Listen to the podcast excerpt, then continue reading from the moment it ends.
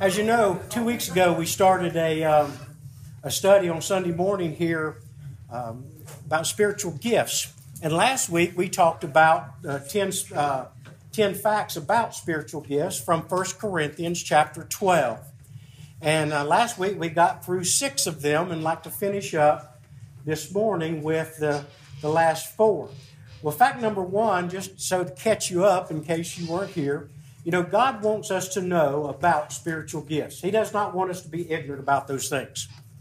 And in fact, number two was spiritual gifts can be counterfeited by Satan.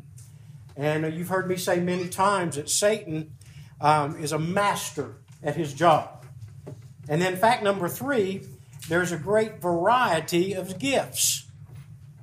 Fact number four, everyone is given a different gift or a cluster of gifts. Now remember, all this is coming from 1 Corinthians chapter 12. And in fact, number five, all gifts are given for the common good. And in fact, number six was all the gifts are under the Spirit's administration. Now, this brings us up to where we're going to start today, and that's fact number seven about these 10 um, spiritual gifts, or facts about 10 spiritual gifts and that is the Holy Spirit determines which gifts we get. The Holy Spirit determines which gifts we get. Now, every once in a while, people will misquote verse 31 um, of this chapter, which we'll get to in a second. And uh, they will encourage people to seek or to pray for some um, specific gifts. But, folks, I want you to understand this that the Holy Spirit isn't Santa Claus. You know, you don't just get to decide and order up which gifts you want. It doesn't work that way. You know, and the point is quite emphatic here in the text in verse 11. I think I've got it printed somewhere there in your outline. says, He gives them to each one just as He determines. So it's not something that we order up, it's given to us by the Holy Spirit. You know, just as you have very little to say about whether you are tall or whether you're short, or whether you have brown eyes or whether you have blue eyes, or whether you have um, brown hair or whether you have um, blonde hair or you have clear hair like Terry Armstrong. You know, you don't get to you don't get to decide which spiritual gifts you receive. You know, God determines that. And our task is to let God be God. You know, get out of God's way. Let God be God to discover, to be thankful for, and to develop and do our very best with the gifts that, that God has given us. You know, trusting that God knows what is actually best for us and He knows what's best for the body. And I think that if we're mature Christians, we would trust God in that respect. Now, what this means is, is we all have to learn to um, be team people. We have to be team players, you know, to play our assigned role. Now, for some people, that's really hard to do. But for some, they don't have any problem with that at all. Now, I've always loved being a part of the team. When I was in high school, I loved playing football, I loved playing baseball. I love being in a situation where success requires people to work together. I like those kind of things. Um, that is one of the reasons that I come up with the idea many years ago about getting kids to work together. And as you've seen, it even works with adults too. Like the field skis, remember those things? You know, put three people on the same pair of skis, you will work together or you're not going to accomplish very much. You know, or like playing the tone chimes, remember those? Everybody has to work together and everyone is equally important. You know, I really, I like to win. I really like to win. Um, I'm probably not in the same league as Miss Gail yet, but I like to win. I don't like to lose. I don't like failure. You know, George Allen, he said this. He said, You show me a good loser, and I'll show you a loser. but anyway, my point is this the body of Christ, we have to do assessments of our gifts and then we have to do an assessment of our team, which our team is the church here. And you know, the truth of the matter is, some of you have many gifts. Maybe at other churches or other times in your life or working with other organizations, you used some of those gifts because that is what the, that particular group needed um, for you to do at that particular time. And perhaps here at Cabin Swamp, we need you to develop some of those other gifts. Remember, the purpose of a gift is for the common good.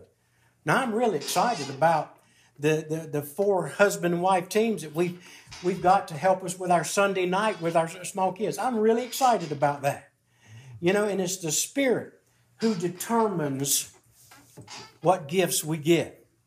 Now, think about how silly it would be for any NFL team to start their opening game with all of their gifted receivers and their running backs playing the offensive line and all the offensive line playing where the running back should be playing.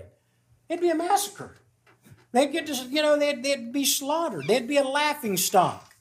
And yet, over and over and over in the church, we play people out of position all the time.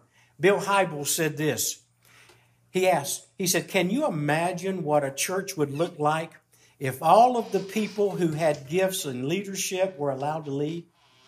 Or if all the people who had true gifts of encouragement and mercy were plugged into those encouragement and mercy ministries. And if all the people who had the ability to organize or gifts of teaching were allowed to organize the ministries and be teachers. He says, Can you imagine what the church would look like if everyone who had gifts of service and gifts of giving took seriously their roles of supporting the church within their giftedness? Then he goes on to say, he says, what power, what impact such a congregation would have. Folks, the Spirit of Christ determines what gifts we get. And if Christ is to be the Lord and the head of our church, we must accept that. And not only must we accept that, but we must delight in that. You know, and we need to build our ministries and our programs around the people that God has uniquely gifted to fulfill specific roles in this church. Now, in verses 12 through 30 here, Paul describes a church as the body of Christ.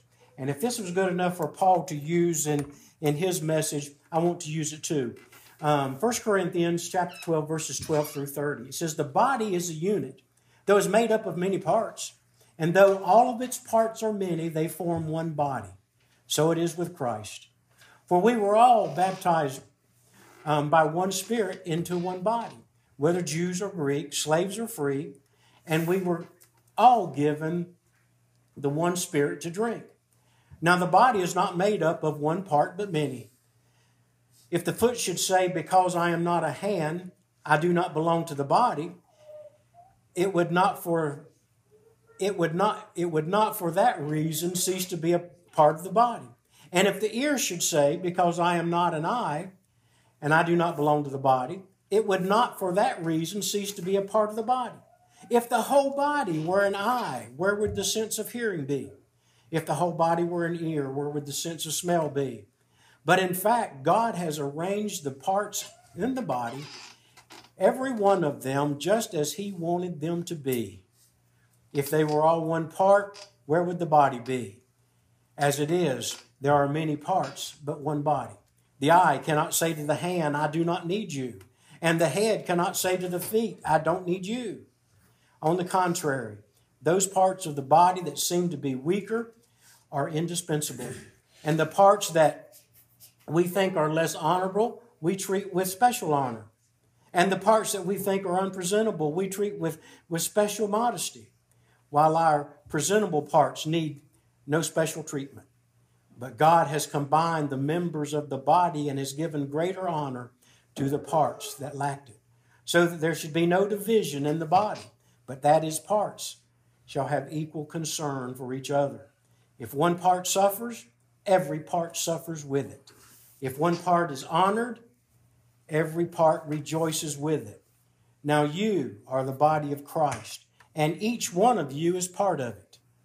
And in the church, God has appointed first of all apostles, second prophets, third teachers, then workers of miracles. Also, those having gifts of healing, those able to heal others, those with gifts of administration, and those speaking in different kinds of languages.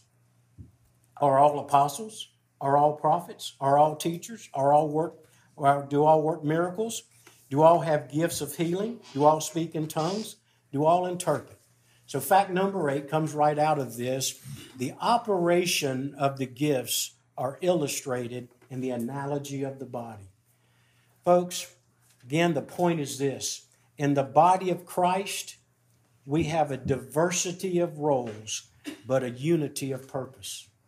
The body of Christ, you and I, you know, is many interdependent parts composing of one unit. And we need to look at the body of Christ that way. Fact number nine we must guard against feelings of inferiority or of superiority in our giftedness. You know, don't ever think that um, because your gifts are, are not up front, you know, as gifts of other, that somehow you are less important or less essential to the health of the body. Don't ever think that. And certainly don't ever think that because you are up front, you know, because of your gifts are a little more showy than some of the others, that you are somehow more important or that you are you're indispensable um, to the body than others. Don't ever think that way. Want you to look back up at verse 26 here. If one part suffers, every part suffers with it. If one part is honored, every part rejoices with it. Now you are the body of Christ, and that each one of you is a part of it. Folks, understand that every one of us is part of the body of Christ, and every one of us has a specific role. And every one of those roles are vitally important to the church. Does anybody ever recall the name Dizzy Dean? You remember that name? Yeah, Dizzy Dean was probably one of baseball's greatest pitchers. But his career was just tragically cut short by a line drive that hit his big toe and ruined his arm. Imagine that? You might ask, well, how in the world would a broken toe ruin his arm? Well, back in those days, when um, a guy got a broke toe, they didn't sit out for two years. They had to keep playing, you see. And because of that broken toe, Dizzy Dean wasn't able to push off of the pitching mound like he should in his delivery of that baseball. And consequently, you know, he began to overcompensate um, on his pitching by using more of his arm and less of his whole body. And by the season's end, he was having elbow and shoulder problems. A line drive that broke his toe ruined his arm and ended his career. How many times have we seen that in the church? because the toe is injured or because someone um, gifted to be the toe wouldn't function as the toe and the other parts of the body got abused. How many times have we seen that happen? You know, and when that happens, Satan gains a foothold. And folks, God has a plan for each of us. Verse 12 the body is a unit, though it is made up of many parts and though its parts are many, they form one body. And so it is with Christ. Folks, we need to get a handle. We need to do a, an assessment of our gifts here. And finally, um, fact number 10, verse 31, we talked about just a second ago, but eagerly desire the greater gifts. Now, when you look at this, this verse a little deeper, the Greek word here for desire is zelote you know, from which we get the English word zealous, you know, and it's an intense word. It's translated in other parts of the Bible, uh, the Bible to pursue or to persecute. Well, in this verse, Paul is not commanding us here as individuals to desire or to seek some specific gift. For you English scholars and English gurus out there, this verb is a second person plural. In other words, you, the people of God, you, the church, are collectively uh, are to collectively, earnestly desire, intensely seek Be zealous about these gifts of God. You discover them. You develop them. You use them. You, as a congregation, being just intense about allowing God to, to express Himself um, as each of you ministers to one another in that very unique way that God has designed for you by virtue of the gifts that He's given you. Folks, it says you there, you plural, you as a, as a church. And next week, we're going to go back a little bit and we're going to look closely at, at some of these uh, specific spiritual gifts so that we can begin to identify the ones that we actually have. But this morning, folks, I want to challenge you with the words of Paul, and that is this You, as the people of God, as Cabin Swamp Church of Christ, be zealous about spiritual gifts. Earnestly desire to discover and to develop and begin to use the gifts that God's given you to minister to others. Just think what would happen if every member of this church would become zealous about allowing God to minister to others through our lives according to God's design. Folks, we need to let God be God. And we need to get out of His way and do the things that He's asked us to do. Use the gifts that He's given us to use. Does that make sense? Let's pray. Father, we're so grateful for your word. We're grateful for the gifts that you've given us. And Father, we just ask that you help us to discover those gifts and use them in a mighty way for you. In Jesus' name, amen.